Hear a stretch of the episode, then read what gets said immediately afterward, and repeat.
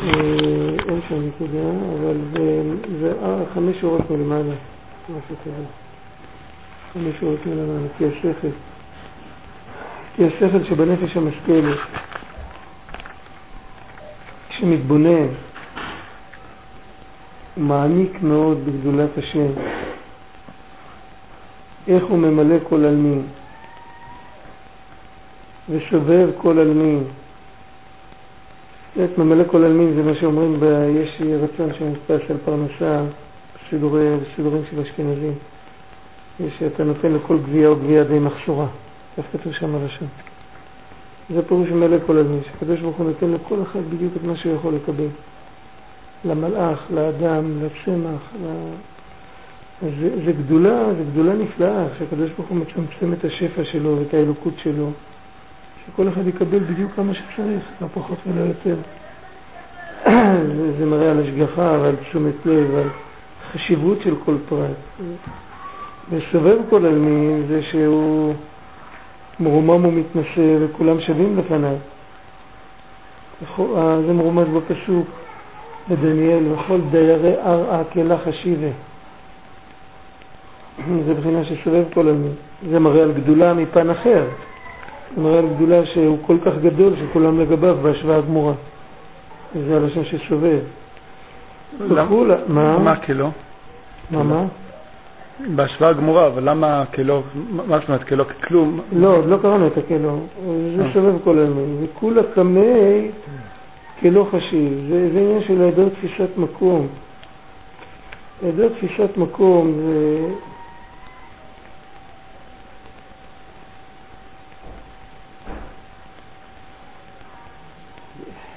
שמעתי פעם סיפור שמסביר את זה, אני כבר לא זוכר אותו.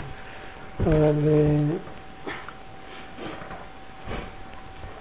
נגיד, מה זה עניין של תפיסת מקום? בן אדם, זה, חלק מהסיפור, זה הסוף של ההסבר שמגיע בסוף הסיפור, את הסיפור שכחתי.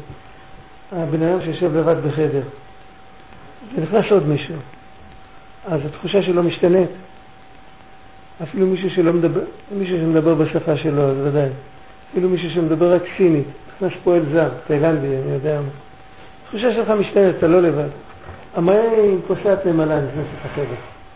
התחושה שלך משתנית? שום דבר. ויש כאן עוד מישהו. אז זה בדיוק אותו דבר אם היא נמצאת אם לא נמצאת. היא לא תופסת מקום מבחינתך. מבחינתך זה לא משנה אם היא קיימת או לא. יכול להיות שבעניין האמיתי זה כן משנה אם היא קיימת או לא. משהו משתנה בחדר. אבל אצלך לא משתנה שום דבר. אצל הקדוש ברוך הוא, כל העולמות כולם, אז איך כתוב שם, נפגע בשם לבדו ביום ההוא, זה לא משנה אם אתה, אתה הוא לפני שהיה עולם, אתה אחרי שיש עולם, אתה הוא... ואחרי ככלות הכל לבדו ימלוך נורא, זה לא חשוב. אז לכן אומרים קמי כלא חשוב. יש עוד פירוש, יש עוד השגה של ביטול העולמות, אבל זה משהו אחר לגמרי, זה לא, לא שייך לכאן. כאן מדובר על היעדר תפיסת מקום, ששום דבר לא, של הקד... אה, כביכול, אנחנו לא יכולים אפילו להגיד את זה, זה לא שייך לדבר, אבל כמו שאצל אדם החוויה שלו לא משתנית, אם יש משהו לידו שזה לא בערך אליו, אם יש עוד גרגיר אבק בסביבה שלו, זה לא משתנה לו. אז אותו דבר אצל הקדוש ברוך הוא, אז כולה כלא חשיב. שום דבר לא משנה את ה... הוא, הוא לבד קודם והוא לבד עכשיו והוא לבד בסוף יהיה. יש עוד השגה, יש עניין אחר ש, ש, שהכל זה הוא בעצם, זה, עוד עניין. עוד, יש, יש מחתרת, מבין הרמב"ם. אני חיפשתי את זה ברמב"ם, לא ראיתי את זה, אבל מבין הרמב"ם, אולי היה לו משהו מהרמב"ם שאין לנו. חיפשתי בכל מקום שזה יכול להיות, לא מצאתי. הוא כותב שהמציאות האמיתית של הנמצאים, זה פלא שכתוב ברמב"ם, כי זה לא, זה לא הדרך של הרמב"ם לכתוב כך בכלל. אבל הוא מביא את זה מהרמב"ם בכל אופן. הוא אומר שהמציאות של, המציאות של הנמצאים כפי שאנחנו רואים אותה, זה לא, זה, לא, זה לא המהות האמיתית שלהם. המהות האמיתית שלהם זה בעודם במחשבת הבורא. וזה שהם נראים לעינינו זה מקרה שקרה להם. כאילו זה, זה, זה, זה, לא, זה, לא, זה לא המצב האמיתי שלהם. אז זה עוד השגה, ממילא אז כולה קמא כלא חשיב.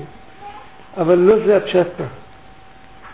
זה עניין של אחדות, אחדות השם, שהכל הכל כלול בו, זה עוד השגה. לא פשט פשוט. קצת גדולת השם זה כל פשט גדולת השם, זה לא תופס מקום אצלו.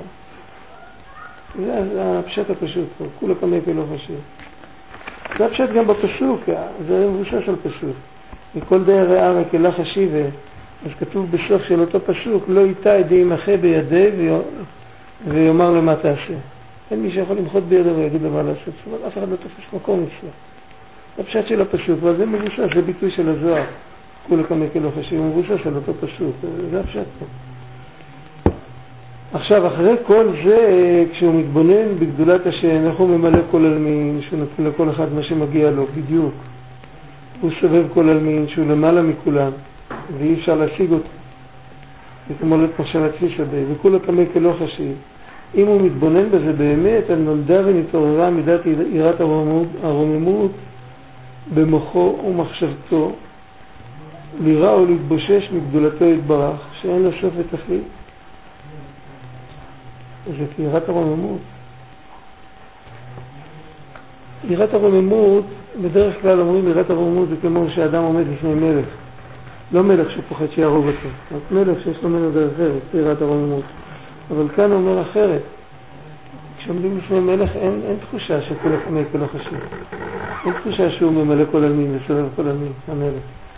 המלך הוא שלי, ובטבע האדם אה, לכבד אותו. אבל זה הכל, בזה, בזה הכל נגמר. זה לא יראת הרוממות. יראה מפני מלך זה עדיין לא יראת הרוממות. זה, זה עוד דרגה ביראה, אבל זה לא יראת הרוממות. יש יראת העונש. ויש יראה אמיתית, יראה אמיתית זה כיראה מפני מלך. ראיה שזה לא יראת הרוממות, ראיה הלכתית. כתוב בהלכה שבזמן התפילה כל אדם חייב לראות את עצמו כאילו עומד לפני המלך. על יראת הרוממות כתוב בכל הספרים, שזו מדרגה מאוד גבוהה, שלאו כל מוח עשה וילדה, וצריך קודם להגיע לאהבת השם בשביל להגיע ליראת הרוממות. זו מדרגה גבוהה, יראת הרוממות. זה הסדר של העלייה של היראות, אז יש יראה במלכות, יש אהבה בזעיר אנפין, ויש אהבה בבינה, ויש יראה בחוכמה. אז זה נראה, נקרא יראה זוטה, זה הקי של שם הוויה, ואהבה זוטה, זה הוו של שם הוויה, אהבה רבה, אהבה רבה, זה ההי הראשונה, שזה הבינה, והיוד זה יראה הילה. יראה הילה זה יראת הרוממות. אז כשיש יראה הילה, כשיש יראה הילה, אז זה לא עומד בפני המלך. היראה שמצד המלכות זה יראה שעומד בפני המלך. איפה היראה של יראת העונש? יראת העונש לא מופיעה. לא כתוב בהלכה שיהודי עומד בפני הקדוש ברוך הוא בתפילה, צריך שיהיה לו יראת העונש. לא כתוב שיהודי צריך שיהיה לו יראת העונש. כתוב שצריך שיהיה לו יראת העומד בפני המלך. שזה בחוכמה. לא, בתפילה, זה במלכות. יראה כעומד לפני המלך. כשבן אדם עומד לפני המלך, אם המלך ירדם, אז הוא יכול לעשות מה שאהוד בן גירה עשה לגלון מלך מואב. אם המלך ירדם, אז לא, לא מפחדים ממנו. היראה מפני המלך זה לא יראת העונש, זה יראה מדרך ארץ, מזה שהמלך הוא מלך גדול, מתפשט מלכותו על הרבה ארצות, נכון. אבל ברגע שהמלך ישן, לא מפחדים ממנו. זה דרך ארץ, אבל זה דרך ארץ חיצונית. יראה מפני צדיק, כך למשל, אני תמיד נזכר ברבי סלמן מוצפי. היה מגיע לכותל, היו מגיעים תיירים, היו רוצים לתת לו כמה גרושים. היה יושב בצד, מתפקד, בחליפה לבנה, יושב שם על איזה ארגז ואומר קורא תהילים, אנשים חשבו שהוא מקבל שום דבר. הוא היה צדיק יסוד עולם, היה אחד מהצדיקים הכי גדולים שבדור.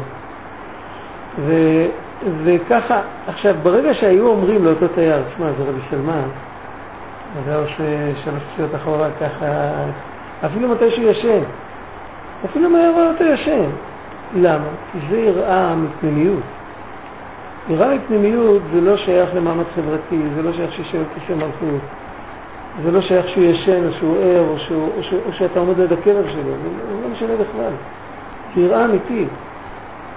זה יראה שבן אדם ירא מהקדוש ברוך הוא לא מפני שהוא ברא את העולמות, שמלכותו מתפשטת על הרבה עולמות. זה יראה אחרת לגמרי, זה יראה שאדם ירא מהקדוש ברוך הוא איך הוא הגדולה שלו, איך הוא הצליח לצמצם את עצמו לברוא עולמות. זה פלא איך הוא יכל לרדת עד כדי כך שיברא את העולמות הכי עליונים. נראה מהפנימיות. זה מדרגה גבוהה, זה לא שייך לנו. הלוואי שיהיה לנו יראה מפני המלך, הלוואי שיהיה לנו יראת העונש.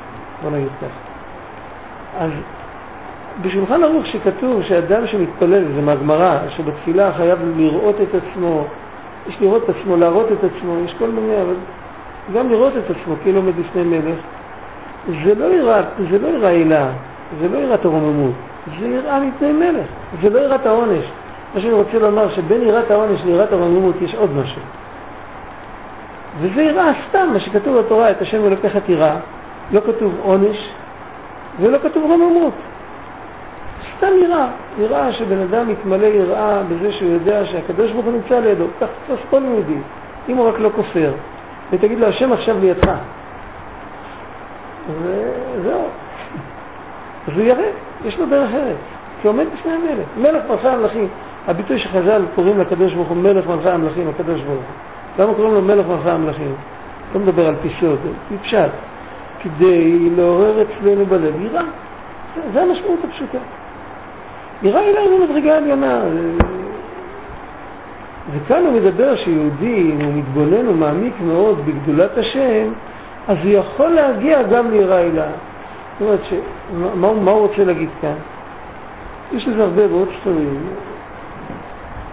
ככה, ככה שמעתי מהמשפיע שלנו בישיבה, הוא אמר, ש... הוא אמר משל, הוא אמר כשמגיע בן אדם והוא לא יודע קרוא וכתוב, הוא כזה אחד כמו רבי עקיבא לפני שהלך ללמוד א' ב'. יכול להיות שיש לו פוטנציאל עצום, אבל לא... באים, רוצים למשוך אותו, שייכנס לבית מדרש, שילמד, עזוב אותי, אני... אבל אם יבוא מישהו ויגיד לו, אתה יודע מי היה אבא שלך? אתה יודע מי היה סבא שלך? הסבא שלך היה פלוני בן פלוני, שכל בני ישראל בעולם רעדו מכנס. ברגע שהוא שומע את זה, אז הוא מתחיל לחשוב, אולי גם אני יכול, אם אלה היו אבותיי. הוא אומר, תחילת הספר, אנחנו עוד בתחילת הספר, ובספר מדובר כל הזמן על עבודה פנימית, על אהבה, על יראה, אפילו לא מדרגות כאלה גבוהות.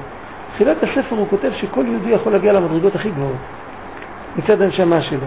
ושאחר כך, כשהוא יקבע מדרגות יותר פשוטות, שהבן אדם לא יגיד, אני לא יכול, אני לא שייך, אין לי נשמה מספיק קדושה. אה, היה לי אבא ואמא פשוטים, אז הוא אומר, אבל השורש ומקור של הנשמה שלך כל כך גבוה, שאם אתה תתאמץ, אולי לא דורשים את זה ממך כרגע, בוא נגיד, אתה צריך ללכת בשלבים, אתה לא צריך לתפוס, אבל אם תתאמץ, אז אתה יכול כבר עכשיו להגיע למדרגות הכי גבוהות. אז זה נותן עידוד לבן אדם שירצה בכלל להתחיל לעשות משהו עם עצמו. בשביל זה ביד בהתחלה, הוא, הוא ענה את זה בתור תשובה על שאלה. השאלה הייתה למה ביד בהתחלה כבר מגלים לאדם דברים כאלה גבוהים. מה? זה הספתח. התחילו לדבר איתו על יראה הילה, על אה, יראת הרוממות. מה? ככה מתחילים. תתחיל לדבר על יראת העונש, תלך לפי סדר. שתי דרגות מתחת. הוא אומר, לא, זה, זה לא סדר עבודה, הוא לא בא לומר לנו מה לעשות, הוא בא לומר לנו, תדע לך שבתוכך יש מישהו שיכול לעשות את זה. עכשיו אתה תתחיל לפי סדר, בסדר גמור, אבל תדע לאן תדע מה אתה צריך לבקש, תדע לאן אתה צריך לשאוף. יש, היו אז הרבה, היו אז הרבה שטענו שהכל תלוי בנשמה של האדם, ואם בן אדם אין לו נשמה גבוהה, אין לו סיכוי. הסתובבה אז, אה, הסתובב רעיון כזה. כן, כן, כן. הסתובב רעיון כזה שמי שאין לו נשמה גבוהה, אז הוא שייך רק לקיום טכני של היהדות, הוא לא שייך לעבודה יותר של יראת שמיים, של התלהבות, של דבקות, של זה, לא שייך. איזה אבא היה לך, מאיפה אתה בא, מאיזה עולם אתה בא, הסתובב רעיון כזה. וזה לא נכון. רק אני מדבר ממש על כל אחד, כל נפש. כן, אבל, אבל יכול להיות שבאמת יותר קל, אבל, אבל לא שזה טוטאלי. הטוטאליות הזאת היא מייאשת, זה, זה, זה, לא יהודי. זה לא יהודי, בטח. הרב דיבר על לפני כמה ארבעה שנים טוב. בעבר ידעו, התנאים היו כן. בריאה. אז בסדר, אבל בכל אחד מהם יש שני, שני דברים. יש את המהות שלו ויש את המצב שלו. אז את הסדר עבודה התאימו למצב שלו. נשמה דעשייה זה מצב, זה לא מהות. נשמה הזאת עד שהיא ירדה לגוף, היא עברה קודם דרך כל העולמות, התאזרחה בעולם העשייה, יש לה את האופי של עולם העשייה. אבל הבן אדם יכול להרים אותה משם. אם בן אדם עם מצווה יכול להרים את כל העולמות, אז הוא יכול להרים את הנשמה שלו. פשיטה שיכול להרים את הנשמה שלו. ואם הוא, הוא יתאמץ, אז היו כאלה שנקודת ההתחלה שלהם הייתה, איך סיפר פני מנחם, האדמו"ר מגור, הוא מדבר על קלטת, הוא אמר שיש לו קבלה, הוא שמע מהמלמד שלו, שהיה ילד, שהיה לו קבלה מרבותיו, שבא לחוות דעת, היה אחד מהגאונים בין האחרונים, אחד מה... הסברות שלו סברות מאוד עמוקות, אה, בלמדנות פשוט. הוא אומר שהוא היה בחור צעיר, היה לו ראש סתום. הוא לא היה מבין תוספות הוא לא יכול ללמוד, כלום. וכל מה שהוא השיג זה היה העקשנות שלו, שהוא לא ויתר לעצמו. הוא אמר, אני כן יכול. והוא הגיע בסוף. ואנחנו יודעים שזה קשור עם, עם, עם, עם עניין של נשמה, העניינים האלה. לכאורה זה נראה קצה גבול היכולת של הבן אדם, הוא לא אומר כאן, מתבונן בגדולת השם, אני יכול לחשוב רק על תפוחי אדמה. בני מחשבה טובה כותב, איזה מחשבה בכלל יש לנו? אנחנו יכולים לחשוב על מסחר, על תפוחי אדמה, על כותנה, על משי. ההיסטוריה הזאת, שהחוות דעת, שבעל החוות דעת היה ראש קשה כשהוא היה צעיר, ואחר כך הפך להיות אחד מגאוני הדור. הוא היה לו את זה במסורת, הוא קיבל את זה איש מפי איש. הוא היה כמה דורות לפני, לפני ה... אבני מנחם נפטר לפני כמה שנים סך הכל, 12 שנה, אה, פחות, אה, תשע שנים, תשע שנים זהו, והוא... יש סיפור מלפני בערך 200 שנה, 150 שנה, 200 שנה, 70 שנה. והיו עוד הרבה כאלה. מה? יש סיפור כזה, שם יש סיפור על תפילה, שהוא בכה והתפלל, יש סיפורים הרבה כאלה, אבל אין החינם, אז תתפלל, אחד מהשניים.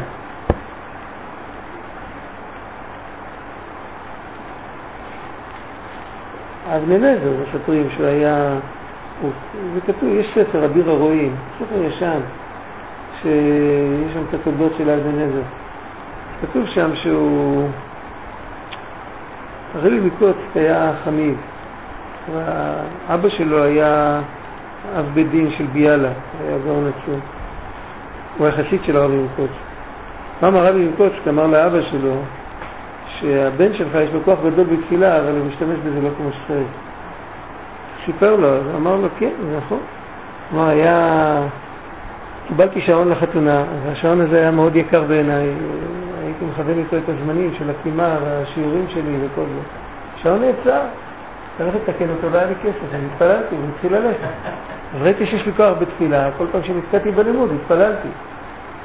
וזה מה שהרבי אמר, אז בלימוד צריך קודם כל להתייגע, כשמגיעים לנקודה שכבר אי אפשר, אז אפשר להתחיל להתפלל. Mm. אבל קודם צריך לשמור את הנפש.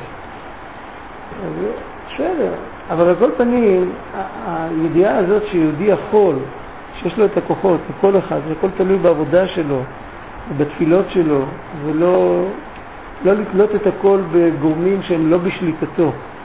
זה הרי גם ייאוש וגם עצלות. זה הכי קל לתלות את זה, הקדוש ברוך הוא השם, ההורים שלי אשמים, הסביבה אשמה. מה? בפשטות, על לימוד תורה צריך להתייגע, צריך להתפלל שיזכו להתייגע, אבל את ההבנה צריך לקבל על ידי יגיעה. רק כשרואים שזה לא הולך, אז צריך להתפלל, ככה זה תמיד, הרי זה משולב ביחד, זה כמו שבן אדם הולך עם שתי רגליים. התורה והתפילה זה תמיד, אתה לא, אתה לא קופץ על רגל אחת, אתה גם לא קופץ על רגל השנייה. ככה זה מקובל. עצם העובדה של יגיעה לתורה זה דבר שצריך לברך על זה, צריך, עצמך צדק פעם הסביר, הגיענו, לא שאני הגיע. זה בדרך הרמז, שחיינו וקימנו הגיענו, הגיענו לא שאני הגיע. עצם היגיעה זה מצווה גדולה, זה, זה הזדמנות. יהודי מתייגע על דברי תורה. יש לו הזדמנות לנצל את המקסימום של כל המוח שלו בשביל להבין מילה אחת שהקדוש ברוך הוא אמר. מה יכול להיות יותר מזה? רב חיים וולוז'ין כותב שזה עיקר הדבקות של הנשמה בקדוש ברוך הוא, כשהוא מתייגע על דברי תורה. זו דבקות לגמרי, הוא דבק עם כל הריכוז שלו, עם כל ה... לא נשאר, אם הוא לומד ביגיעה אז לא נשאר, או לפעמים מישהו ייקח משהו מהשולחן ולא ישים לב. הוא לא משאיר שום, כמו במקווה, הוא לא משאיר שום שערה בחוץ. זה משהו נפלא.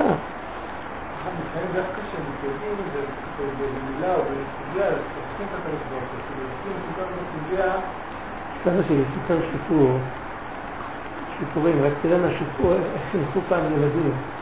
הנה, חינכו פעם ילדים, סיפור, סיפר לנו, היינו ילדים. הוא סיפר לנו סיפור כזה, הוא סיפר, הוא סיפר שמות, הוא אמר את השמות, והייתי ילד, אני, לא אמר לי כלום, שכחתי. אמר שהיה אחד מגדולי הרבנים, שהיה לו תלמיד, שהיה ממונה על כך שאם הוא יראה שהוא שוכח את השם בלימוד, שימשוך לו בשרוול. והתלמיד גדל וסיפר אחר כך שאף פעם הוא לא היה נצרך לכך. כל הזמן ראה עליו, התלמיד גם היה ברדן, כל הזמן ראה עליו שהוא זוכר את השם. פעם אחת, וזו השגיאה, אני כן זוכר, הוא סיפר שהם למדו בבבא מציע, בפרק הראשון, את הסוגיה של תקפו כהן, סוגיה מאוד עמוקה, והרב היה שקוע מאוד בתוך העומק של הסוגיה, והיה נראה לו משהו, אז הוא שלח את היד לגוע בשרוול, אז עשה לו עם היד ככה, כאילו לא צריך. אנחנו סיפר, אני לא זוכר מי זה היה. זה עבודה, על זה צריך, זה לא בבחירה שלנו, אבל זה היפוך, זה תפילות, זה לא, בשביל זה מתפללים, לפני, שתאיר עיניי בתורתך, זה בתורתך, לא כתוב שם בתורה, תאיר עיניי ממאור תורתך. זה לזכור, שזה תורת השם, זה מדי פעם. לא, ויש בה, זה גם, זה חיים ולוז'ין גם כותב את זה, אבל יש אותו דבר גם בחידושי הרים, שני כותבים אותו דבר. משפט אמת מביא את זה בשם החידושי הרים, שזה לא נקרא ביטול תורה, להפסיק באמצע הלימוד ולהזכיר את עצמו שהוא לומד את תורת השם, שצריך ללמוד ביראת שמיים. למרות שאסור להפסיק באמצע הלימוד, זמן תורה לחוד וזמן תפילה לחוד, זמן מוסר לחוד. אף על פי כן, זה לא נקרא ביטול תורה, ככה אני כותב, זה מותר. הם מבססים את זה על מאמר חז"ל, כתוב בגמרא, סתם מעניין, זה לא שייך להנה, כתוב בגמרא ש... אה, והיה אמונת יתך חושן ישועות חוכמה ודעת, זה מרמז על ששת סדרי משנה. ובסוף כתוב יראת השם ואם אין יראת השם, אז זה נאבד ממנו. אוצרו זה המשמעות שהוא זוכר את מה שהוא לומד. אז אם יראת השם, אז יהיה אוצרו, ואם לא, אז זה נאבד ממנו. משל האדם שאמר לחברו, העלה לי כור חיטין לעלייה, ואחר כך הוא שאל אותו, הרבת בהם קו חומטין? אז רש"י אומר, זה אדמה מלאכה ששומרת על החיטה שלא תתקלקל. אמר לו, לא, אז אמר לו, מוטב שלא העלית, יבואו מזיקים ויחסלו את הכל. אז מה פירוש הרבת עם העין קו של חומטין? מה זה...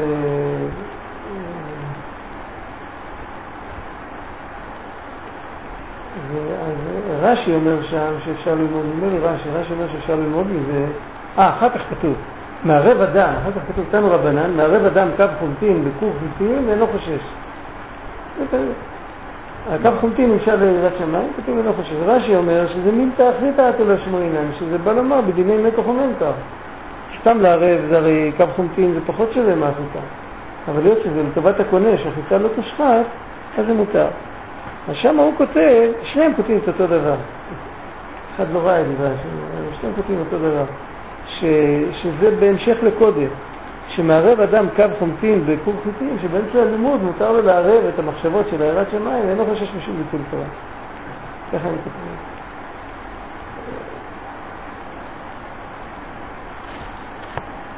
אז זה צריך הרבה תפילות, מה, ודאי שאפשר לשכוח. אפשר, אפשר ללמוד מסילת ישרים ולשכוח את השם. כל דבר, השכחה, באמצע שמע ישראל שאומרים, בקריאת שמע אפשר לשכוח את השם. השכחה אין לה גבולות. זה דבר שבולע את כל העולם כולו, מנצל מהשכחה, השורש של השכחה זה הקליפה. ואם באמת היו זוכים להולכות ראשונות לא היינו שוכחים. רק השכחה באה לעולם בעקבות חטא העגל. בעקבות חטא אדם הראשון והיא נסתלקה במתן תורה והיא חזרה בעקבות חטא העגל. אז זה אור, צריך להתפלל. זה עניין של ויכוח, זה לא כן. אין לחיצת כפתור שמונעת שכחה. אין כתוב זה. מה שכן כתוב, כתוב שאת הלימוד זוכרים אם מתייגעים, אם, אם מתייגעים זוכרים יותר טוב את הלימוד, כי, כי היגיעה מזככת את הקליפה. לא שזה פטנט פסיכולוגי, שאם אתה מתייגע אתה זוכר יותר טוב. היות שהיגיעה מזככת את הקליפה, אז הקליפה של השכחה בורחת ממך, אז אתה זוכר יותר טוב. אז יכול להיות שאם מתייגעים בתפילה לפני הלימוד, אז הקליפה מזדככת, ולא שוכחים את השם, יכול להיות, אני לא יודע. ודאי, אפשר תמיד לשכוח את השם. וכשנמצאים בשוק לא שוכחים את השם. זה בין קרוב טוב. זה לא חיסרון, שיכול להיות שזה לא חיסרון, כי בעצם זה זוכר שזה תורה, בסדר, אבל, אבל מדי פעם צריך להזכיר את השם. כי אם זה יותר, אם זה נמשך יותר מדי זמן, אני כבר יכול לצאת מזה קלקולים. אז הוא יכול ללמוד על מנת לקנטר, הוא יכול...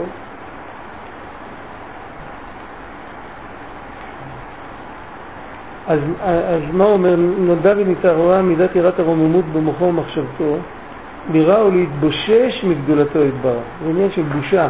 ממלך לא מתביישים, מצדיק מתביישים. זה בהמשך למה שדיברנו קודם. שאין לה סוף ותכלית. זה אחד מהצירופים של בראשית, זה הרי בושת, תיקון הזוהר. ופחד השם בליבו. הפחד זה יותר משתק מאשר יראה. יראה זה במוח, פחד זה בלב. ממש, הוא, הוא רואה את השם, כאילו רואה את השם בעיניים מבחינת הפחד. ושוב התלהב ליבו באהבה עזה כרשפה אש. אהבה של רשפה אש זה מה שחז"ל אמרו בכל, בכל נפשך, אפילו נוטל את נפשך. זה געגועים להשם יתברך. בחשיקה וחפצה ותשוקה ונפש שוקקה לגדולת אינסוף ברוך הוא. ויקלוט הנפש, כי דכתיב נחשפה וגם קלטה נפשי, וכתיב צמא נפשי לאלוקים, וכתיב צמאה לך נפשי. בפסוק הראשון כתוב נחשפה וגם קלטה נפשי לחצרות אלוקים. אחר כך כתוב צמאה נפשי לאלוקים, זה יותר גבוה. אלוקים יותר גבוה מחצרות אלוקים.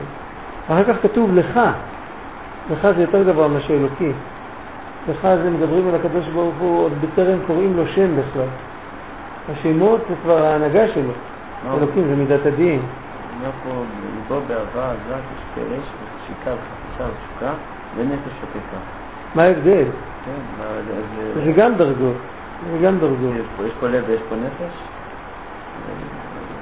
כן, כנראה. כנראה. זה הרבה דרגות. אני לא יודע. בשביל לדעת את זה צריך להיות שם.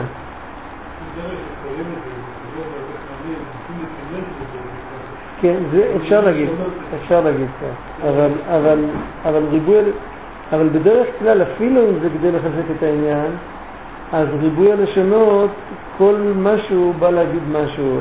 המלבים על התנ"ך ביסס על זה את כל הפירוש שלו. כל המפרשים שקדמו לו, כפל העניין במילים שונות, זה, היה, זה רץ כל הזמן, הרעיון הזה. המלבים הסביר תמיד, אז הוא לא סובר שזה כפל העניין במילים שונות. הוא סובר שכפל העניין במילים שונות, אבל אם כבר אחרי שבחרו מילים שונות, אז בחרו מילה שלא תגיד בדיוק את אותו דבר. כי אחרת אפשר להגיד כמו שאומרים פעמיים השם הוא האלוקים, כתוב בפסוק. בפסוק זה כתוב פעמיים. הוטלם על פניהם, אמרו השם הוא האלוקים, השם הוא האלוקים. אז לחזק העניין, אמרו ממש אותם מילים. אם לא אומרים ממש אותם מילים, אז יש בזה משמעות. אבל מה המשמעות? צריך להיות ברחי, אני לא יודע. אבל כשכתוב אה, כלות הנפש לפני חסידות, אז מה... לא מדברים על צדיקים שבאמת אה, מאבדים פורחת נשמתם, אז מה הכוונה? הכלל הוא, לא, גם הצדיק לא פורחת נשמתו. הכלל הוא כזה, הכלל הוא שכל כל בחינה כלולה מכל הבחינות. יש בתוך כל אחד מאיתנו, יש איזה צדיק. השפת אמת אומר שיש בתוך כל אחד מאיתנו מלאך, זה מצד הנפש הבעמית. אז השורש זה המלאכים, יש בכל אחד מאיתנו מלאך. ומתי שאנחנו מקיימים מצווה, אז הנפש הבעמית שלנו היא כמו מלאך, כמו מלאך שעושה את השליחות שלו. אז מה ההבדל בינינו לבין אה, המלאכים? זאת אומרת, אצלנו זה פעם, ואצל המלאך זה כל הזמן. זה בדיוק אותו דבר. יש לכל יהודי איזה רגע טוב, שברגע הזה, אני אספר לך סיפור. הייתי בחור ישיבה, נכנסתי פעם לפנימייה, באמריקה, לפנימייה של הישיבה, זה היה פנימייה, השם ישמור, הכל היה הרוס שם, זה היה נראה כאילו שכל רגע מחכים שיבוא משיח וכל היהודים יבואו לארץ ישראל, ככה זה היה נראה. גשמיות פשוט. נכנסתי אה, ליל שישי, עברתי ליד איזה חדר, ראיתי בחדר לא היה חשמל, אבל ישבו שם עם נר, ישב שם איזה יהודי זקן, ודיבר עם כמה חבר'ה. זה היה היהודי הזקן הזה, הוא היה, היה יהודי שגר באוסטרליה, היה שם משפיע של חב"ד במלבורן, יושב בכבודו של עולם. יום אחד אה, החליט שדי, נמאס לו. נסע לאמריקה, נהיה שמש בבית הכנסת של הרבי. היה את הרצפה, פשוט, ככה. רבאבק קראו לו, רבאבק קושקין, היו יהודים מלא וגדוש. החבר'ה מיד שמו עליו עין, החבר'ה בישיבה, אז בליל שישי היו סוחבים אותו, שישב וידבר איתם. אני כמובן לא ידעתי שום דבר, בדיוק עברתי שם. נכנסתי, אז אני שומע אותו מדבר, אז הוא אומר ככה, הוא דיבר על הגמרא שמובאת בהתחלת התניא. כתוב שהמשביעים אותו תהי צדיק ואל תהיה רשע. אז הוא אומר שבפשטות, בפשט, זה מדובר על תינוק לפני שהוא נולד. משביעים אותו תהי צדיק ואל תהיה רשע. הוא אומר, אבל יש תביעה כזאת לכל יהודי, אומרים לכל יהודי תהיה צדיק. מה פירוש תהיה צדיק? תעבור בזיכרון על כל ההיסטוריה שלך, ותראה את הרגע שבו היית הכי צדיק. תיזכר, תנסה לחוות אותו מחדש, ועל הרגע הזה אין לך תירוצים. אתה כבר היית שם. אתה יודע שאתה יכול. עכשיו, למה אתה לא? אז הוא דיבר באריכות, הוא הסביר את זה עם כל מיני אופנים. נכנס לי בראש, אני לא יודע, זה 40 שנה עברו מאז. אבל זה נכנס לי בראש מאוד חזק, זה מאוד נכון. אבל מה אני הבנתי? אחר כך ראיתי שכתוב בספרים, שיש, אצל כל יהודי יש נקודה של צדיק. כל ההפלאות שמדברים על צדיק, על הצדיק הכי גדול, על משה רבנו, לא משנה. בעצם אפשר לומר את זה על כל יהודי. רק מה? מה ההבדל? ההבדל הוא שאצל כל יהודי זה נמצא באיזושהי נקודה שעוד לא גילה אותה, עוד לא יודע שזה כך. אבל זה קיים אצלו. לפעמים זה מציץ החוצה. אז מדברים על כלות הנפש, אפשר לדבר על כלות הנפש אצל אה, עיקר פשוט, זה לא סתירה. אבל זה לא אומר שכלות הנפש זה זה. כלות הנפש אמיתית זה כלות הנפש לגמרי, כמו שדוד המלך אמר, נחשפה וגם קלטה נפשית. אבל כל יהודי זוכה לטעום משהו מהם זה, כי אחרת הוא לא יודע מה לדרוש מעצמו. בשביל זה רואים אצל כל אחד, ממש רואים ככה, הרבי מקשצנה מדבר על זה הרבה. הוא אומר שבאמת צריך הרבה זיכוך בשביל להרגיש את הדברים האלה. צריך להיות נזהר מתאוות איסורים, מתאוות היתר, ולשמור את העיניים, לשמור את האוזניים. עד, ש... עד שהפנימיות מתגלה, צריך להיות עבודה של ניקוי שמשות, יש המון אבק. אבל אף על פי כן, כל יהודי מגיע בליל כיפור לבית כנסת והנשמה שלו מתעוררת, בנעילה הוא מגיע לבית כנסת, הנשמה שלו מתעוררת, הוא לא ניקה שום דבר. אולי הוא לא אכל ב-24 שעות האחרונות, אבל גם לא, לא בתור זיכוך, אלא בתור בגלל שזה עונש כרת. לא, שום מידת חסידות הוא לא יתקרב, שום דבר. רק זה שאני יודע שעכשיו הקדוש ברוך הוא איתו, אז פתאום נפתח לו הכל, אז הוא אומר, אפשר לעשות את זה תמיד.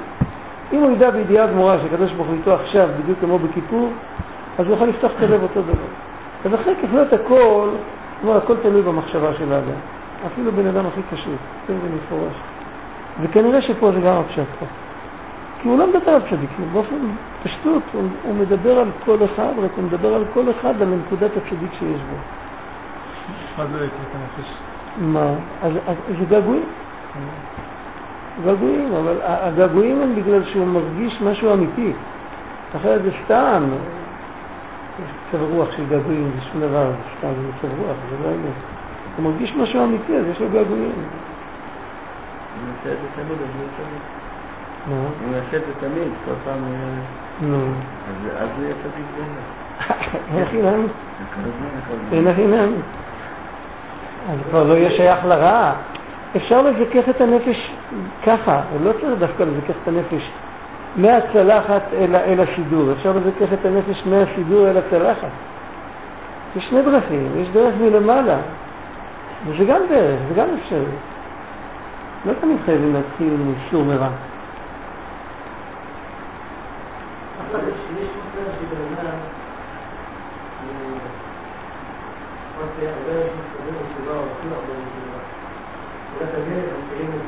כן. כן, כן, זה רק, זה רק מלמעלה. זה בא מלמעלה, זה מתנה, אי אפשר לשמוך על זה. אי אפשר לסמוך על. זה...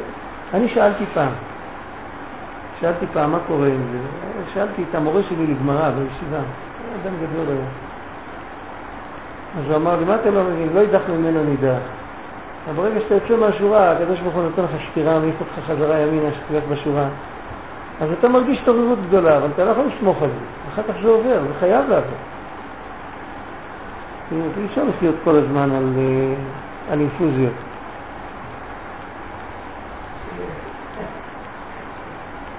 זה פשוט. פחד? כן, כן. זה לא, זה לא אובססיה, אבל זה פחד, זה לא, זה לא יראה מופשטת, זה לא תיאוריה. תראה, יש אדם, אפילו, אפילו ביראת העונש, יש יראת העונש שבן אדם עושה עבירת תנועה ואולי יתקשו אותו ואולי לא, אתה יודע שלא, בשתיים בלילה הוא יעשה את זה, בשתיים בצהריים הוא לא יעשה את זה.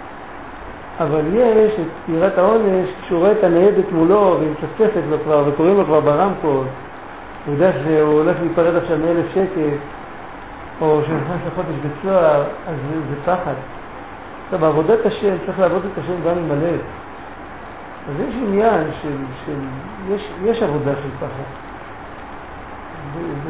ולא, ולא, אי אפשר, אי אפשר להחזיק את זה כל הזמן. אבל צריך להיות העניין הזה.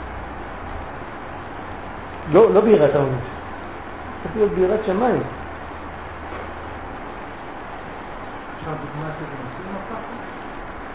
קודם כל, מתי שהוא רוצה לעשות עבירה,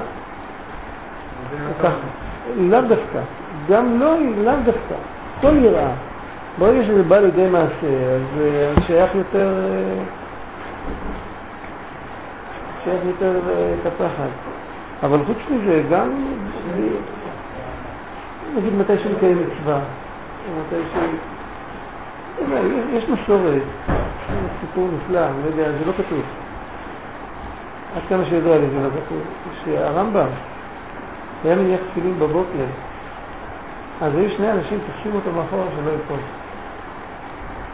וזה משהו שהיה מניח תפילין בעמידה של יד. אבל אולי זה היה בשל ראש, אני לא יודע. הזוהר לא היה גלוי, גלוי, גלוי בימיו, המקור להניח בישיבה זה בזוהר, זה כתוב בבית יוסף. על כל פנים, היו מחזיקים אותו שני אנשים מאחורה שלא ייפול, כי היה כל כך רועד, כשהיה לוקח את התפילין להניח. אבל כל היום לא, זה סיפור רק על הנחת תפילין.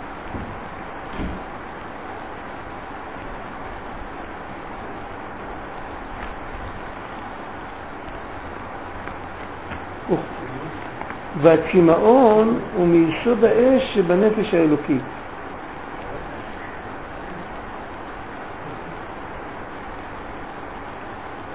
יש, יש בכל דבר, בכל נפש, כמו שיש בכל דבר ארבע יסודות, יש בכל נפש ארבע יסודות, וגם בכל נפש אלוקית יש ארבע יסודות, וזה ארבע יסודות רוחניים, והמשמעות של, של יסוד האש בנשמה זה צמאון לקדוש ברוך הוא. ממילא זה חייב להיות אצל כל אחד. כי ארבע יסודות האלה זה, זה משתלשל מארבע אותיות שם הוויה, זה ארבע עולמות אצילות בריאה, יצירה, עשייה, זה, זה השיטה שלפיה בנוי כל העולם. זה לא ייתכן שבאיזשהו מקום יש תגבורת של יסוד אחד על חברו, זה יכול להיות, אבל שיחסר לגמרי יסוד אחד זה לא יכול להיות. אז ממילא לא יכול להיות בזה, ש... בזה שרב חיים ויטל, רב חיים ויטל כותב שה...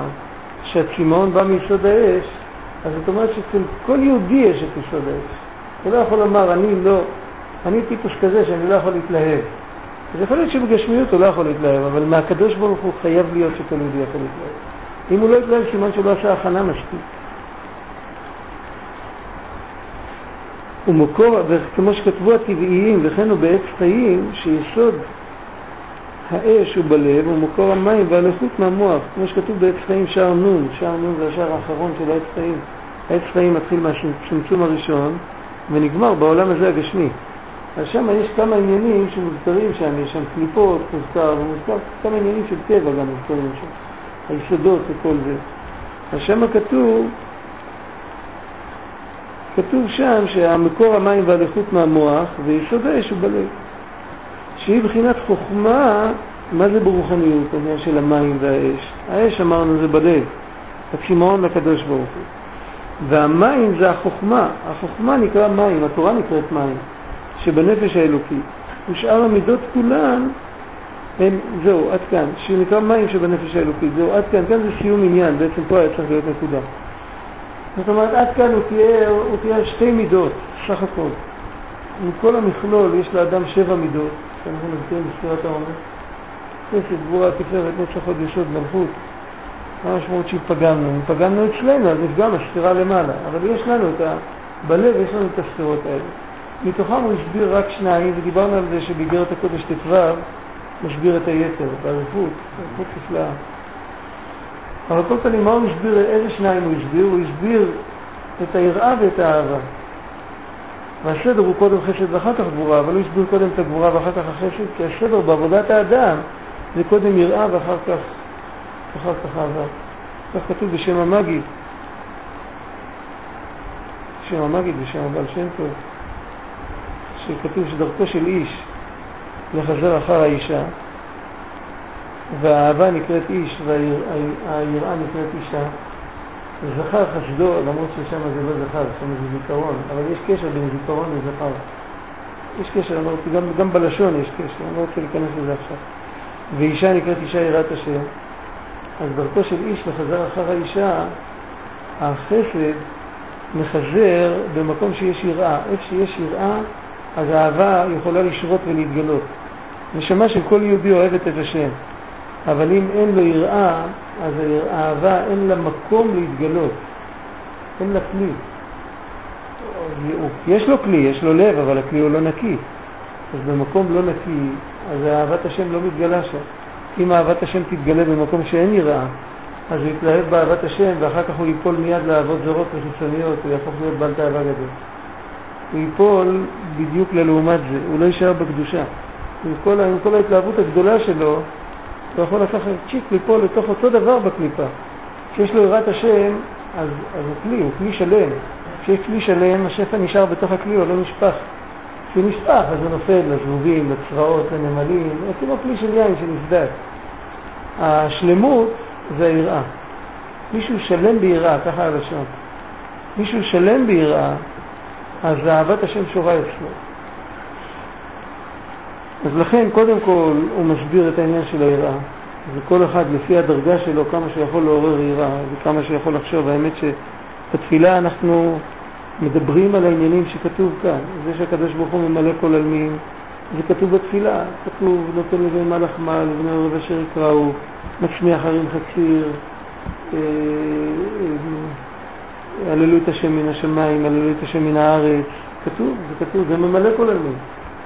תליני בכל תאומות, איש וברא, צבי בביתו. באותו פרק עצמו כתוב גם סובב כל עלמין, כתוב כי נשגב שמו לבדו, הודו על ארץ לשמיים. מה זה הודו על ארץ לשמיים? ההוד שלו הוא מאיר בבחינה כזאת שאתה יכול להגיד את הארץ לפני השמיים, כי לארץ אל השמיים יש את אותו פנים. זאת אומרת שהוא כל כך נשגב ונעלה שהם כולם שווים לפניו. קצת היה צריך להיות כתוב הודו על שמיים וארץ. אז זאת אומרת שבאותו פרק בתפילה כתוב גם, לפי הפשט, פירושי מילים, זה לא משנה אם אני מתפלל ואני יודע שכתוב על זה, שהלשון של הזוהר, שבלשון של הזוהר זה נקרא ממלא כל עלמין וזה נקרא שובב כל עלמין, זה בכלל לא חשוב. אם אני מתפלל ואני מכוון מה שאני אומר, אז הרי אני מתבונן בגדולת השם, בדיוק בסדר הזה שכתוב כאן. ואחר כך אנחנו מזכירים את הבחירה של עם ישראל, אה, וירם קרן לעמו.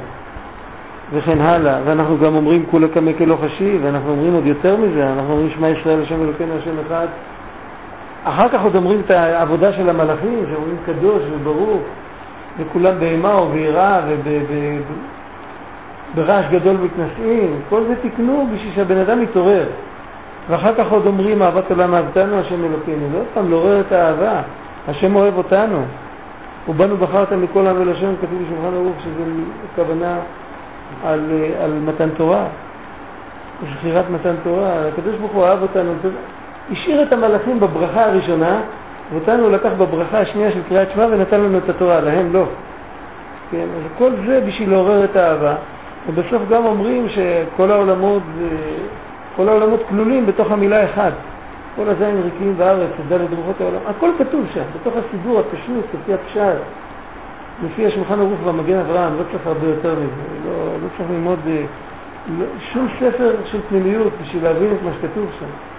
ושם כתוב כל זה, והאמת שאם באמת לוקחים את זה באמת, ולוקחים את הזמן, אז לאיזושהי מדרגה של יראה ואיזושהי מדרגה של אהבה, כל אחד לפי הזיכוך שלו, של מה שנכון להיום, כל אחד יכול להגיע. וזו עבודה, עבודה עיקרית. שאר כל המידות, זה מה שאומר בהמשך. ושאר המידות כולן הן ענפי היראה והאהבה. זה כבר עניינים פרטיים, זה ענפים. הנצח הוא ענף החסד וההוד הוא ענף הגבורה.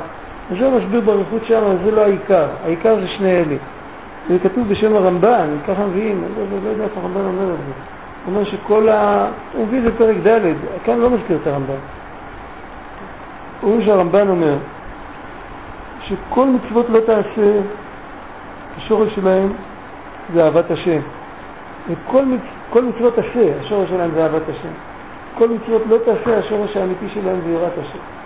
זאת אומרת שיוצא מזה שאם יהודי שלם באהבה וביראה, או יותר נכון אם יהודי מתפלל שחרית כמו שצריך, אז הוא שלם באהבה ויראה, אז זה כאילו מובטח לו שלא יחטא, קשה להגיד את המילים האלה, כי אחרי התפילה אפשר, עוד פעם, אפשר לשכוח, אבל בכל אופן, יש בזה משהו שזה ההתחלה של היום.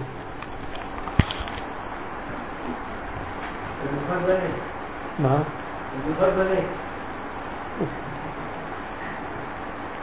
ככה אתה אומר? אתה חושב ככה? כן. זה עניין של, זה עניין של, כן. זה עניין של אה, תחושה.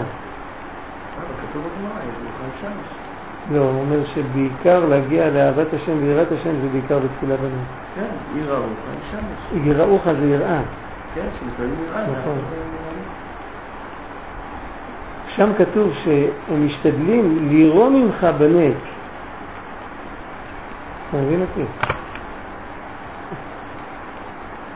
אבל אפשר לדרוש את זה. מה שאתה אומר זה רמז, זה לא פשוט. אבל זה נכון.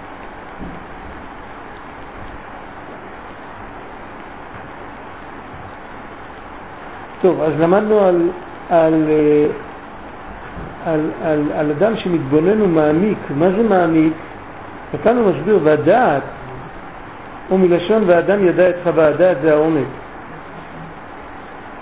והוא לשון התקשרות והתחברות,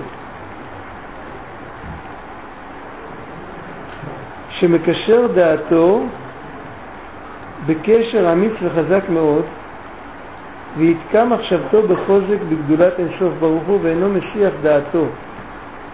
כי אף מישהו חכם ונבון בגדולת אינסוף ברוך הוא, הנה אם לא יקשר דעתו ויתקע מחשבתו בחוזק, וכאן הוא מוסיף עוד מילה שהוא לא אמר קודם, בהתמדה, לא יוליד בנפשו יראה ואהבה אמיתית כי אם דמיונות שווא. יש מצבי רוח, זה נקרא דמיונות שווא. נדמה לו. ועל כן הדעת הוא קיום המידות וחיותן, והוא כולל חסד וגבורה, פירוש אהבה וענפיה ויראה וענפיה. כך כתוב בזוהר שהדעת זה המפתח של כל המידות, אבל איך אפשר לקיים את זה? איך, איך אפשר לקיים את זה, להעמיק את הדעת בחוזק ובהתמדה? מה פירוש לקשר דעתו בקשר אמיץ וחזק מאוד? האמת שזה תלוי, הנקודה הזאת של הדעת, כדי שיהיה דעת, בסדר של הספירות הדעת עומד מתחת לכתר, בקו האמצעי. כדי שיהיה דעת ברוחניות, בעבודת השם, צריך שיהיה אמונה בשלמות. אם האמונה לא בשלמות, אז הדעת לא מתעוררת. אמונה, אמונה פשוטה, אמונה בלי דעת, אבל שתהיה בשלמות. אחר כך תתעורר, תתעורר הדעת, אז יהיה גם אמונה עם דעת. אבל קודם כל, שיהיה אמונה בשלמות. מה פירוש? בליקוטי מרן יש קטע, כתוב בסוף, אחת התורות, אני לא זוכר. מי שזוכר איפה זה שיגיד לי, שבאמת אם בן אדם היה מאמין בשלמות, מי שכתוב שם מאמין ויודע, שהקדוש ברוך הוא עומד מולו מתי שהוא מתפלל, התפילה שלו הייתה משהו אחר לגמרי. לא היה לו שום בלבולים, שום מחשבות זרות, אלא היה מרגיש שהוא מדבר אל השם. והשם מאזין ומקשיב לי. עכשיו, נאמנות זה כבר פיתוח, נאמנות זה משהו יותר עמוק. נאמנות זה כבר תחושת אחריות, נאמנות זה דעת. נאמנות זה אחד מהפרטים של דעת. אבל אמונה זה פשוט, פשוט להאמין. תראה. לא, לא, לא, לא, לא.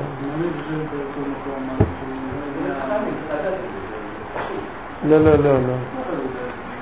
תראה, כשאני אומר אני מאמין לך, אתה יודע, אתה נותן לי צ'ק דחוי, אז אני אומר לו, רגע, אני מאמין לך. זאת אומרת, בעצם הייתי מעדיף שתיתן לי כסף.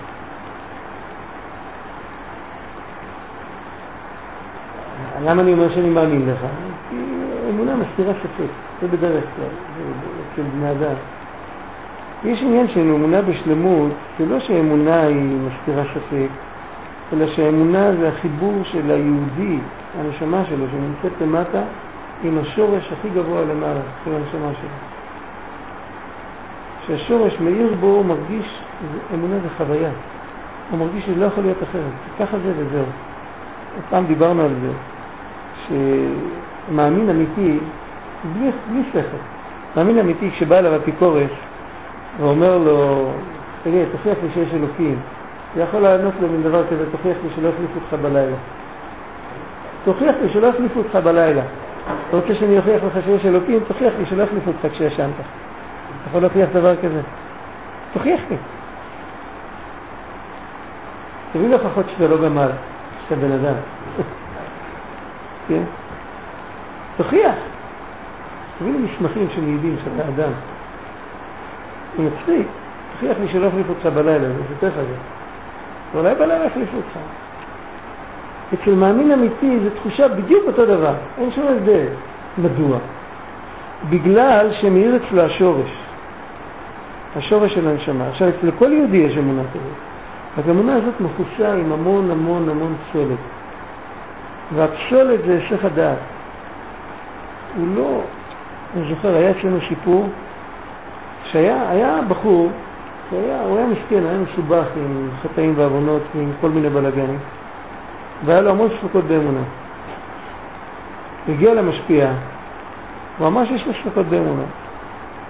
הוא היה יהודי חכם, הוא ידע לדבר עם כל אחד, כמו כתוב על יהושע בן נון, הוא ידע לעלות נגד דמותו של כל אחד ואחד. אז uh, הוא אמר לו, אז מה? עשה לו ככה, הוא קיבל אותו כזה ברצינות כזאת. אז מה? אז, אז לפי הספק שלך, בוא נגיד, מה הצד, ה, מה הצד הגרוע של הספק שלך? יש לך צד אחד של ספק זה שיש אלוקים והתורה היא אמת, מה הצד השני של הספק? שאין אלוקים בכלל, אין שום דבר. זה, אתה, ככה אתה חושב? אז עשה ככה, התחיל ככה, זה לא יכול להיות. הוא פשוט נתן לו מכה, זעזע אותו, זרק אותו לכיוון ההוא עד הסוף, הוא זרק כדור, הוא חוזר חזרה. אז הוא ראה שהוא לא יכול להסכים וזה התיקון שלו, השני מילים האלה. זאת אומרת, בן אדם צריך להתעשת. הנקודה של האמונה נמצאת אצל כל אחד. היא נמצאת בשלמות. הנקודה, האמונה תמיד שלמה. אבל הוא צריך להתעשת, צריך לתפוס את עצמו. כשהוא תופס את עצמו, על זה הוא בונה התבוננות בגדולת השם, אז יש לו סיכוי שיתעורר אצלו הדעת. מדוע? כי אחרת זה הכל משחק, זה הכל תרגיל. הוא יודע שהוא חסיד, וכתוב בתניא שצריך להתבונן בגדולת השם לפני התפילה, אז הוא מתבונן, זה כאילו תג יחידה כזה, כן? כמו ללכת עם מגבעת. יש מין אה, הנהגה חברתית כזאת. אז, אז הוא יעשה את זה, אז הוא כבר יעשה את זה באמת, כן, הוא כבר הוא לא יזייף. אבל זה בלי דעת, זה משחק, זה לא אמיתי. כדי שזה יהיה אמיתי, הוא חייב לעורר את האמונה הפשוטה, שקודם כל, שכל מה שמדברים כאן זה לא משחק, זה באמת. השם פה, השם בעצמו פה, עכשיו, הרגע. אז אם הוא לא מתעלף, הוא צריך להגיד תודה רבה. זה קודם כל. זה גם משחק. מה? זה גם משחק. אז צריך להתחיל להתפלל, אין מה לעשות. שיתפלל. שיתפלל, שהשם ייתן לו קצת דעת. זאת אמונה, לא? אין הכי נמי. אבל בפועל, תתפלל על אמונה. בפועל איזה עבודה אפשר לעשות באמונה? לעורר, לא בפועל. בפועל זה פשוט זה אותו דבר. להאריך בזמן זה כבר בגלל שיש לך אמונה, אם אין לך אמונה, אמונה זה היסוד של כל דבר, ככה אמר הבעל שם טוב. אתה לא יכול לבנות, להפך, ככל שאתה בונה בניין יותר גדול, אם אין לו יסוד אז זה יותר מסוכן. אפילו להתפלל על דעת, צריך להקדים תפילה על אמונה. אפילו כשאומרים חוננו ממך חוכמה בינה ודעת, אז לפני זה אומרים גומר חסדים טובים, קונה הכל. אומרים פשוט, אומרים ברוך אתה השם אלוקינו ואלוקי אבותינו, אלוקי אברהם, אלוקי יצחק ואלוקי יעקב. אחר כך בסוף התפילה אומרים מודים אנחנו לך שאתה הוא השם אלוקינו. זה קודם כל. זה, זה צריך לעבור כחוט השנים, מההתחלה ועד הסוף. זה הבסיס. כשהבסיס הזה הוא חזק, אז הבן אדם יוצא, לה, מה, מהמשחק יוצאים לאט לאט. מה פירוש זה משחק? תברח ליער, עם מי, עם מי אתה משחק ביער? למה זה צריך להיות משחק? למה זה זה לא צריך? חי. מה? זה לא חי. כי זה לא חי. זה- אבל אפשר לחיות את זה, אפשר לחיות את זה. צריך כל הזמן. אפילו על ידי מחשבה כזאת, מה, אז גמרנו, אז השם עזב אותנו? הקדוש ברוך הוא לא פה, הוא עלה ונתעלה, הוא הסתלק, הוא הלך לרקיע השביעי ועזב אותנו לבד. אתה מסכים עם מחשבה כזאת? היא תרגיז אותך, נכון? כשתחשוב כך. אה, נכון? נו, אז, אז ממילא יתעורר אצלך חזרה האמונה. אפילו אם תרצה ללכת לכיוון ההפוך זה יעזור. משהו צריך בשביל לזעזע, כמו שאומרים, צריך, צריך לחטוף ספירה בשביל להזדעזע. כמו אחד שמזים אותו מהשינה. זה לא עניין של להגיד לבן אדם שיגיד לעצמו עוד עוד דברים. הוא יזכיר לעצמו, להגיד, להזכיר לעצמו במחשבה שקדוש ברוך הוא נמצא וזה. זה לא נוגע בפנימיות. כמו שאמרת, זה לא חי, זה לא- זה עוד אותו דבר.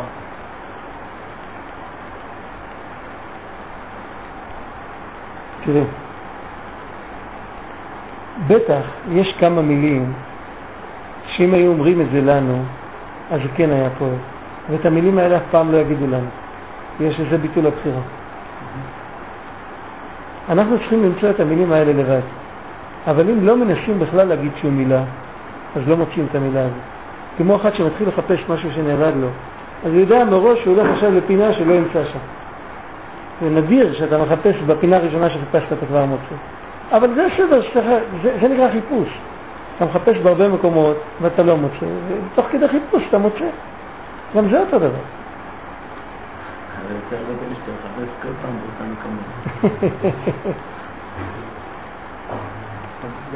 אתה יודע, רבי יעקב מאיר שכטר אמר פעם, שהביא קורא תהילים, שיצפה, שיהיה כמו צייד, שמצפה שמשהו, צייד יושב מאחורי סלע, שודד, יושב מאחורי סלע, מסתכל דרך הרך, עד שתעבור איזה מרכבה, צריך לחפש את הפסוק שמדבר אליך. וברגע שאתה מגיע לפסוק כזה, אומר, אתה יכול להגיד אותו אחרי הצהריים שלם. צריך למצוא את ה... לא, לא להירדם בשמירה. ותמיד יש משהו שמדבר אליך, לפעמים זה סיפור, לפעמים זה ספר. ספר סיפור, משהו, לא יודע. איזה רב כותב ספר, ב, ב, לא יודע שהיו כותבים ספרים אז בלעז בשביל שהקטנים ואנשים יבינו, יש הרבה ספרים כאלה.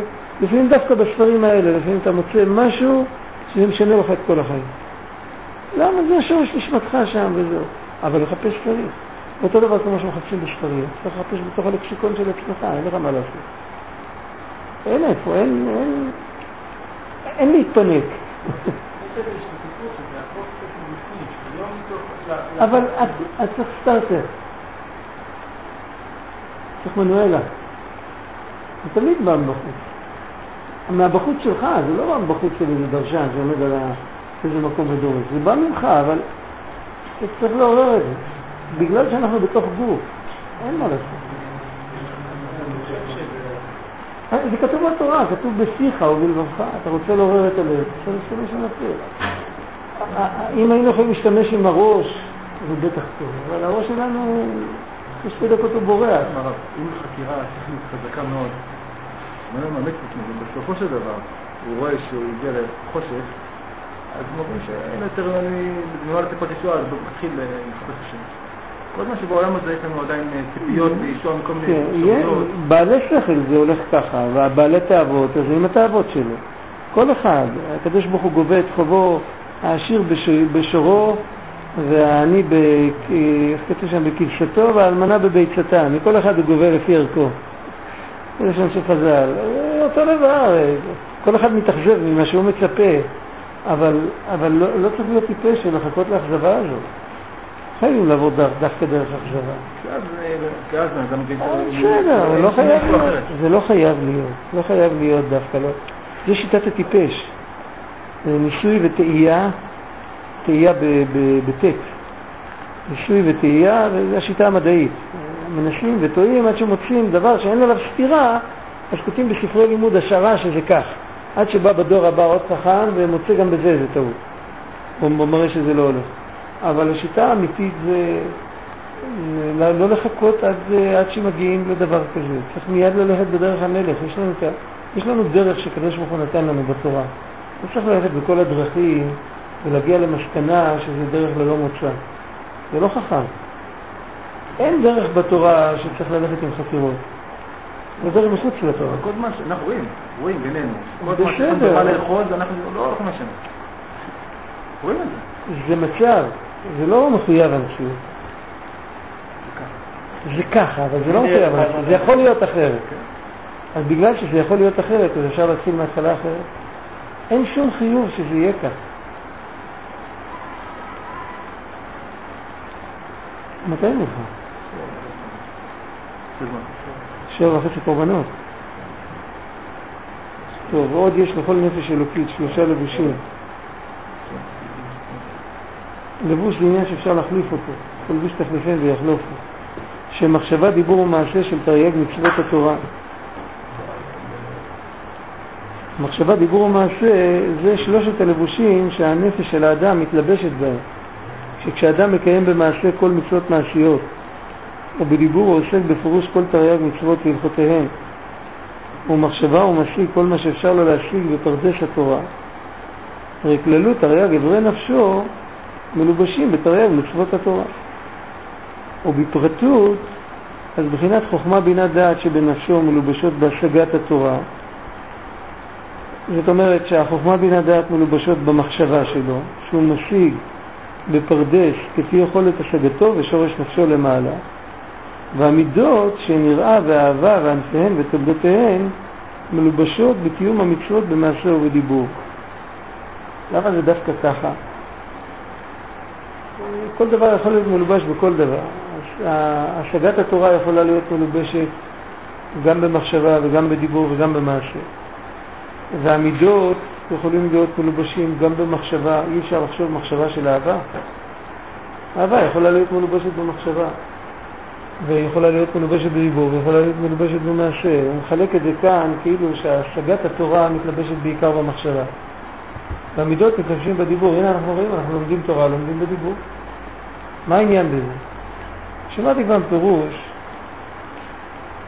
שבאמת, באמת אין הכי נמי, באמת נכון, הכל מתלבש בהכל. כל עשר כוחות הנפש מתלבשים כולם בכל שלושת הלבושים. בכל אופן, יש לבושים, יש לבוש שהוא יותר מתאים למוח, יש לבוש שיותר מתאים למידות. המחשבה מתאימה יותר למוח. בטח כשהם לומדים בדיבור אפשר ללמוד יותר עמוק, אבל לפעמים כשצריך לעיין במשהו אז הדיבור מבלבל. לפעמים כשנכנסים לעומק אז הדיבור מבלבל. כי בעצם הדבר שהכי קרוב לשכל זה המחשבה. מדוע? כי הטבע של השכל זה טבע של להיות עם עצמו, וזה גם הטבע של המחשבה. אז בגלל זה הכלי שמתאים לשכל זה המחשבה. כמובן, השכל יכול להשתמש בכלים שמתאימים קצת פחות, אבל גם מתאימים, כמו הדיבור והמעשה, גם כשאתה פועל אתה פועל בצורה הגיונית. אותו דבר אם נלך על המידות, המידות, הטבע שלהם זה חברתי יותר, זה, זה יותר... בן אדם בעל מידות לא אוהב להיות לבד, אוהב להיות בחברה. שהוא שמח, שהוא זורם, או שהוא כועס, הוא צריך ללחוש על מישהו, ללחוש לבד. הד- הדיבור והמעשה דומים יותר לא- לאופי של המידות בעניין הזה שהדיבור והמעשה הם תמיד מתייחסים החוצה באיזשהו אופן. המחשבה לא כל כך מתייחסת החוצה. אז לכן הלבוש שב- שמתאים ברמה ראשונה של התאמה, כמו שאומרים, לשכל, זה המחשבה. והלבוש שמתאים ברמה שנייה של התאמה לשכל זה הדיבור והמעשה. לעומת זאת, למידות, מה שמתאים הכי הרבה זה הדיבור והמעשה. והמחשבה היא מתאימה להם ברמה שנייה של התאמה, לא בדיוק. מה? למה המידות אה, אם המידות מתלבשות רק במחשבה, הן עדיין לא מרגישות מספיק נוח, הן עדיין לא באו לידי ביטוי. מידות דוחפות אותנו לעשייה. השכל לא דוחף אותנו לעשייה. השכל יכול לשבת ולחשוב, וטוב לו. להפך, אם יבוא לדבר איתו יכול להיות שיבלבל לא אותו. לא לא בשכל כל אחד אנחנו אומרים מישהו ש- שמשקר לעצמו, שכל ולא ישקר לעצמו, פחות ישקר לעצמו. הוא לא יודע אם הוא מדבר כאן על לשקר, הוא מדבר על ללמוד... דוגמה- לא? טובה. דוגמה של מידה לא טובה. לא, הוא מדבר, הוא מדבר על עשיית הטוב עכשיו, הוא מדבר על הלבושים של הנשמה, שיהודי מתעסק בלימוד תורה וקיום מצוות, ובעיקר עיקר לימוד התורה זה במחשבה, צריך לדבר, צריך לדבר את זה גם עם הפה. כן, יש מקומות שכתוב הפוך, עיקר לימוד התורה זה בדיבור, וצריך להבין גם עם הפה מה שהוא אומר. על תפילה כתוב ממש כמו שאמרתי עכשיו. כתוב שתפילה עיקרה במחשבה, רק צריך להוציא עם הפה. ברמב"ם כתוב במפורש על וידוי, תחילת הלכות תשובה, שכתוב שעיקר התשובה זה הווידוי, שחטאתי הביתי פשעתי לפניך ועשיתי כך וכך, והרי ניחמתי ובושתי במעשיי, לעולם איני חוזר לדבר הזה, אז הוא לא אומר את זה בתור דיבור, הוא אומר את זה בהתחלה, הוא אומר את זה בתור חשיבה, ואחר כך הוא כותב, וצריך שיוציא בשפתיו. או ברמב"ם, תסתכלו, בהלכות תשובה. אז על תפילה כתוב במפורש כך, שהעיקר, העיקר זה הדבקות, רק צריך להוציא את זה בדיבור, כי הכלי לתקן את הרע זה הדיבור, הכלי להמשיך את השפע זה הדיבור, אה, הרבה סיבות, חייבים להוציא בדיבור, לתקן את הגוף צריך על ידי הדיבור. על תורה בדרך כלל אומרים שעיקר הלימוד זה בפה, וצריך להבין מה שלומדים. אבל כאן משמע גם מבחינה כזאת בתורה, שעיקר התורה זה בעיון, בלימוד, וצריך להוציא אותה בפה. אבל הוא לא מדבר בכלל, לא מדבר, הוא לא מדבר עכשיו על הנפש הטבעית, על מידות רעות, על כל, הוא לא מדבר על זה. הוא אומר, תדע לך שלכל יהודי יש מחשבה, דיבור ומעשה. המחשבה, דיבור ומעשה של הנשמה זה מחשבת התורה ודיבור של תורה ודיבור של תפילה ודיבור של ברכת המזון וכל הברכות ומצוות, מצוות מעשיות, זה עיקר הלבושים. ויש גם, אחר כך הוא אומר בפרק ו', אם בן אדם, הוא אומר את זה בדרך דיוק, הוא לא אומר את זה במפורש, אם בן אדם מתעסק בענייני העולם לשם שמיים, אז גם כן עדיין הוא לא יוצא מהתחום של הנשמה של, ה, של הקדושה.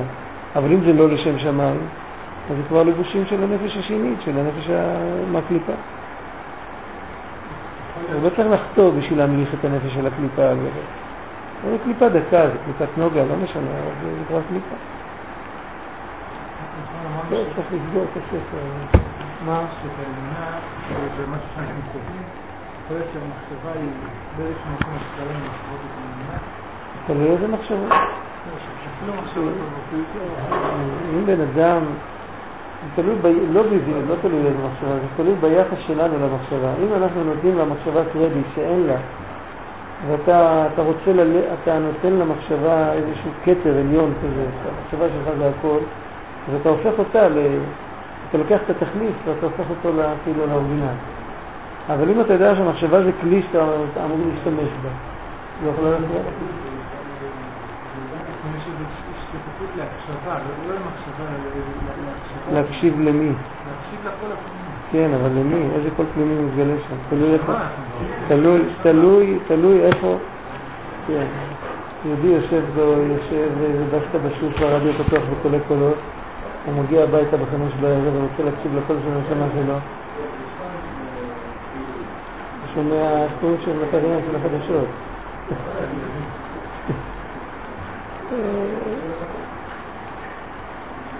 שומע את איש לא יודע. זאת לא יבין, הוא שומע.